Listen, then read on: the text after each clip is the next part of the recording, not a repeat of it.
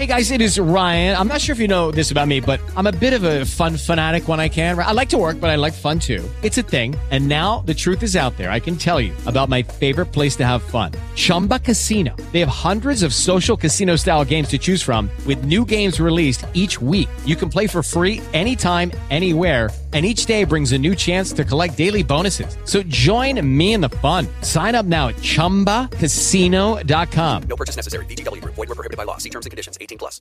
Lucky Land Casino asking people what's the weirdest place you've gotten lucky? Lucky? In line at the deli, I guess? Aha, in my dentist's office. More than once, actually. Do I have to say? Yes, you do. In the car before my kids' PTA meeting. Really? Yes. Excuse me, what's the weirdest place you've gotten lucky? I never win and tell. Well, there you have it. You can get lucky anywhere playing at LuckyLandSlots.com. Play for free right now. Are you feeling lucky? No purchase necessary. Void where prohibited by law. 18 plus. Terms and conditions apply. See website for details. Dopo un bel po' di giorni torniamo sul podcast e come già vi avevo annunciato in altri episodi precedenti, purtroppo i tempi di storia di geopolitica saranno molto dilazionati in quest'ultimo anno, nel 2023 purtroppo perché gli impegni col canale sono tanti e quindi bisogna dare priorità alle priorità. Ma oggi parliamo di quel conflitto che purtroppo abbiamo già analizzato in altri episodi precedenti, specialmente quello, se non vado errato, sulle ultime elezioni israeliane, e già allora abbiamo espresso più di un timore circa i riflessi eh, sul processo di pace in Medio Oriente, no? Ammesso e non concesso che l'argomento sia ancora inserito nell'agenda dei cosiddetti grandi della terra. Parliamo del conflitto israelo-palestinese, ancora una volta. E come volevasi dimostrare, l'insediamento del governo che è guidato dal premier Benjamin Netanyahu, che è avvenuto, come tutti voi ricorderete, a fine dicembre, con la partecipazione determinante dell'estrema destra, sembra andare incontro alle previsioni più fosche. Perché nonostante nel discorso ufficiale dinanzi alla Knesset, lo ricordiamo, il Parlamento di Israele, il sei volte premier abbia parlato dell'intenzione di eh, rafforzare il processo di pace ed estendere gli accordi di Abramo, per intenderci quelli che hanno consentito allo Stato ebraico di allacciare relazioni diplomatiche con vari paesi arabi, le tensioni, purtroppo, con i palestinesi sono in crescita esponenziale già da diverse settimane e di questo si parla poco nei media ufficiali.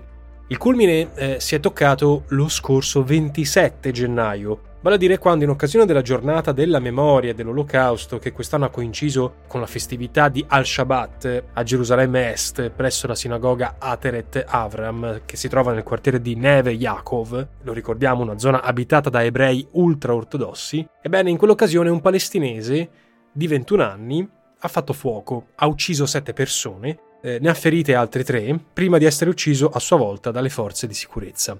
E non si è trattato purtroppo di un episodio isolato, per quanto il bilancio delle vittime sia stato alquanto pesante rispetto alle ultime volte. Notizie di nuovi attentati si stanno succedendo anche in queste stesse ore mentre stiamo registrando, nel frattempo che il governo si appresta a varare le prime misure di emergenza che sono destinate a colpire familiari fiancheggiatori o presunti tali dei terroristi. Ci sono state decine di arresti e non è dato sapere se l'attentato sia stato o meno diretta conseguenza e ritorsione rispetto a una serie di raid compiuti negli ultimi giorni da Tel Aviv nella striscia di Gaza in risposta, a loro volta, ai razzi lanciati da Hamas. I blitz delle forze di sicurezza israeliane eh, si sono soprattutto concentrati eh, nel campo profughi di Al-Maghazi e in quello di Jenin. Sono operazioni che, eh, stando alla versione ufficiale del governo, sarebbero volte ad annientare una cellula jihadista in quella zona. Però quel che è certo è che le azioni militari hanno provocato decine tra morti e feriti, hanno creato i presupposti, secondo alcuni analisti, per una ripresa della cosiddetta intifada. Non a caso, a strettissimo giro, in questi giorni si è concentrata la reazione delle brigate palestinesi che si sono scagliate con lanci di sassi, con lanci di bottiglie contro i militari israeliani. Nel corso infatti dell'attacco contro Jenin, stando alle fonti invece palestinesi, sarebbe morta anche una donna di 60 anni e nei giorni precedenti un ventenne palestinese era stato freddato da un militare israeliano, sembra per difendersi da un tentativo di accoltellamento. Ecco, di fronte all'escalation di scontri e violenze, l'autorità nazionale palestinese, per bocca del presidente Abu Mazen, ha annunciato l'immediata cessazione del coordinamento della sicurezza col governo di Israele, ma non si sono fatte attendere reazioni ben più decise, come quella di uno dei leader di Hamas, tale Saleh al-Aruri, che ha parlato di imminenti repliche alle azioni di forza. Sono state dichiarazioni a cui hanno fatto eco altre organizzazioni palestinesi che si ispirano apertamente alla jihad. Però il governo di Netanyahu sembra voler andare dritto per la sua strada, come si evince, ad esempio, dalle parole del ministro eh, della difesa Gallant, che ha descritto come un successo l'attacco contro Jenin, definendo eh, l'attacco un colpo duro eh, inflitto al terrorismo. Non certo aveva contribuito a rasserenare gli animi poi la decisione del ministro per la sicurezza Itamar Ben-Gvir, più volte indagato per istigazione all'odio, che aveva ordinato la rimozione delle bandiere palestinesi dagli spazi pubblici quando queste potessero rappresentare, e qui citiamo, un pericolo per la pubblica sicurezza. Ora, a proposito di sicurezza, Nonostante l'argomento sia complesso e difficile, e proprio per questo voglio ringraziarlo, devo menzionare NordVPN, che è lo sponsor che ha permesso di realizzare questo episodio del podcast, perché pur essendo episodi sporadici, sono episodi molto controversi. E NordVPN supporta la nostra attività, Ve lo ricordo, all'interno dell'app per telefono e computer di NordVPN troverete Threat Protection, che è lo strumento migliore per navigare online senza il rischio che i nostri dispositivi possano essere infettati da pericolosi malware. Io l'utilizzo che faccio dell'app è praticamente quotidiano perché so bene che grazie a un avanzato sistema di crittografia, NordVPN protegge i nostri dati, ci permette di aggirare qualsiasi tipo di limitazione che è dovuta al nostro indirizzo IP. In altre parole possiamo localizzare la nostra posizione in un'altra parte del mondo e tenerci aggiornati leggendo articoli o visionando filmati potenzialmente inaccessibili dall'Italia. Il tutto in massima sicurezza, visto che le nostre attività sul web non potranno essere tracciate neanche da NordVPN, come è stato sottolineato dalla ricerca indipendente stilata dalla società di revisione Deloitte. Ora in descrizione trovate il link per scaricare NordVPN e approfittare di uno sconto esclusivo. Vi basta aggiungere il codice sconto Novageo e avrete non soltanto un periodo di prova gratuito di 30 giorni in forma di soddisfatti rimborsati, ma anche un mese gratis. E ora torniamo un attimo alla nostra recente escalation, perché di questo pericolo, assieme a quello della deflagrazione in un conflitto aperto, eh, ne ha già parlato in una recentissima intervista Filippo Landi, che è corrispondente già eh, della RAI dal Medio Oriente, il quale ha sottolineato la perdita di credibilità agli occhi degli stessi arabi dell'ANP, cioè l'autorità nazionale palestinese, il che potrebbe cedere il passo o far cedere il passo alle fazioni più estremiste in Palestina. A questo punto non c'è bisogno di ricorrere ai sondaggi per capire che la fiducia nella pace da ambo le parti sia purtroppo ai minimi storici.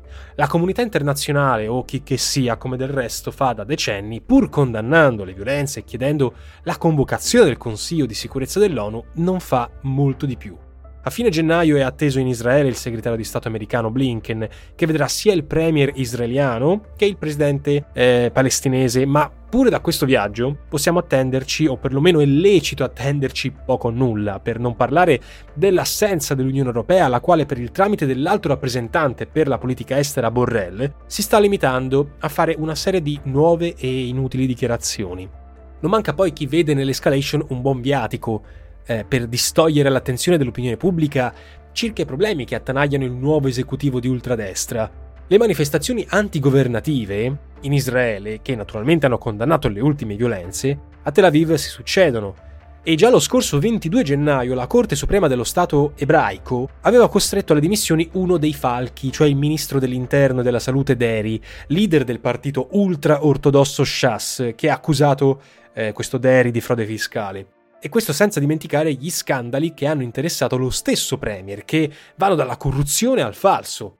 L'unico segnale positivo eh, che sta arrivando nelle ultime settimane è stato l'annuncio della nascita di una nuova forza politica chiamata Per tutti i cittadini, a composizione mista israelo-palestinese, i suoi fondatori sono Avram Burg, che è un parlamentare israeliano, e un certo Faisal Azaiza, che è un ricercatore palestinese, preside della facoltà di scienze della previdenza sociale e della salute ad Haifa. Nella presentazione ufficiale a Tel Aviv, questi due promotori hanno chiarito l'intenzione di rivendicare la piena uguaglianza, la parità giuridica tra tutti i cittadini e che siano ebrei o arabi, per quanto il politico arabo-israeliano eh, Sami Abu Shehadeh, militante di sinistra, abbia dovuto riconoscere che uno dei maggiori problemi nella zona è rappresentato dal fatto che, e qui citiamo, la maggior parte degli ebrei in Israele non è disposta a rinunciare ai privilegi di cui gode sotto il sistema attuale.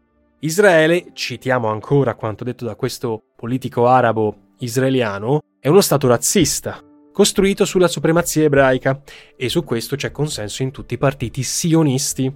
Questa è una critica forte che eh, questo militante arabo-israeliano eh, conduce, una critica neanche troppo velata alla legge votata nel 2018, che fa di Israele la, e qui citiamo, la casa nazionale del popolo ebraico, la quale, oltre a creare una sorta eh, di discriminazione legale, promuoveva nuovi insediamenti ebraici in Cisgiordania, gli stessi che una commissione ONU eh, recentemente ha dichiarato illegali secondo il diritto internazionale, ma i cui esiti erano stati rigettati e definiti parziali dal governo in carica.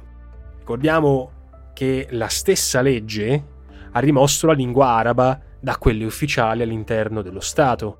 E quindi, in altre parole molto semplici, dal 2018 in avanti la vita è diventata molto più difficile per tutti coloro che eh, cerchino di promuovere la convivenza tra le due parti di mondo tra ebrei e arabi, i quali, giova rammentarlo, costituiscono circa un quinto dei cittadini di Israele. Ma forse pensare che eh, nuove iniziative politiche o un rapporto ufficiale possano sortire qualche effetto, forse è ingenuo se negli anni scorsi sono state del tutto ignorate le pronunce di istituzioni come l'Assemblea Generale ONU, la Corte dell'AIA, per non parlare di quelle ONG come Amnesty International, e quindi sembra proprio che ci sia un'intenzione all'ignorare quel che succede. Possiamo tirare le somme, possiamo affermare che a parte questioni di ordine giuridico, che si parli di occupazione, annessione, discriminazione, violazione delle leggi internazionali poco importa, se o fin quando gli attori internazionali non rimetteranno al centro il processo di pace, che sembra ormai essere dimenticato, ben poco cambierà in questa tormentata area del mondo. Se poi, come accennavamo e anche da taluni paventato, emergesse che le nuove tensioni possano essere utilizzate come arma di distrazione di massa contro la corruzione del paese israeliano, contro la crisi economica in entrambi i paesi, cioè Palestina e Israele, e i noti problemini con la giustizia di vari esponenti della maggioranza di governo israeliano, il livello del nostro disappunto toccherebbe livelli indicibili.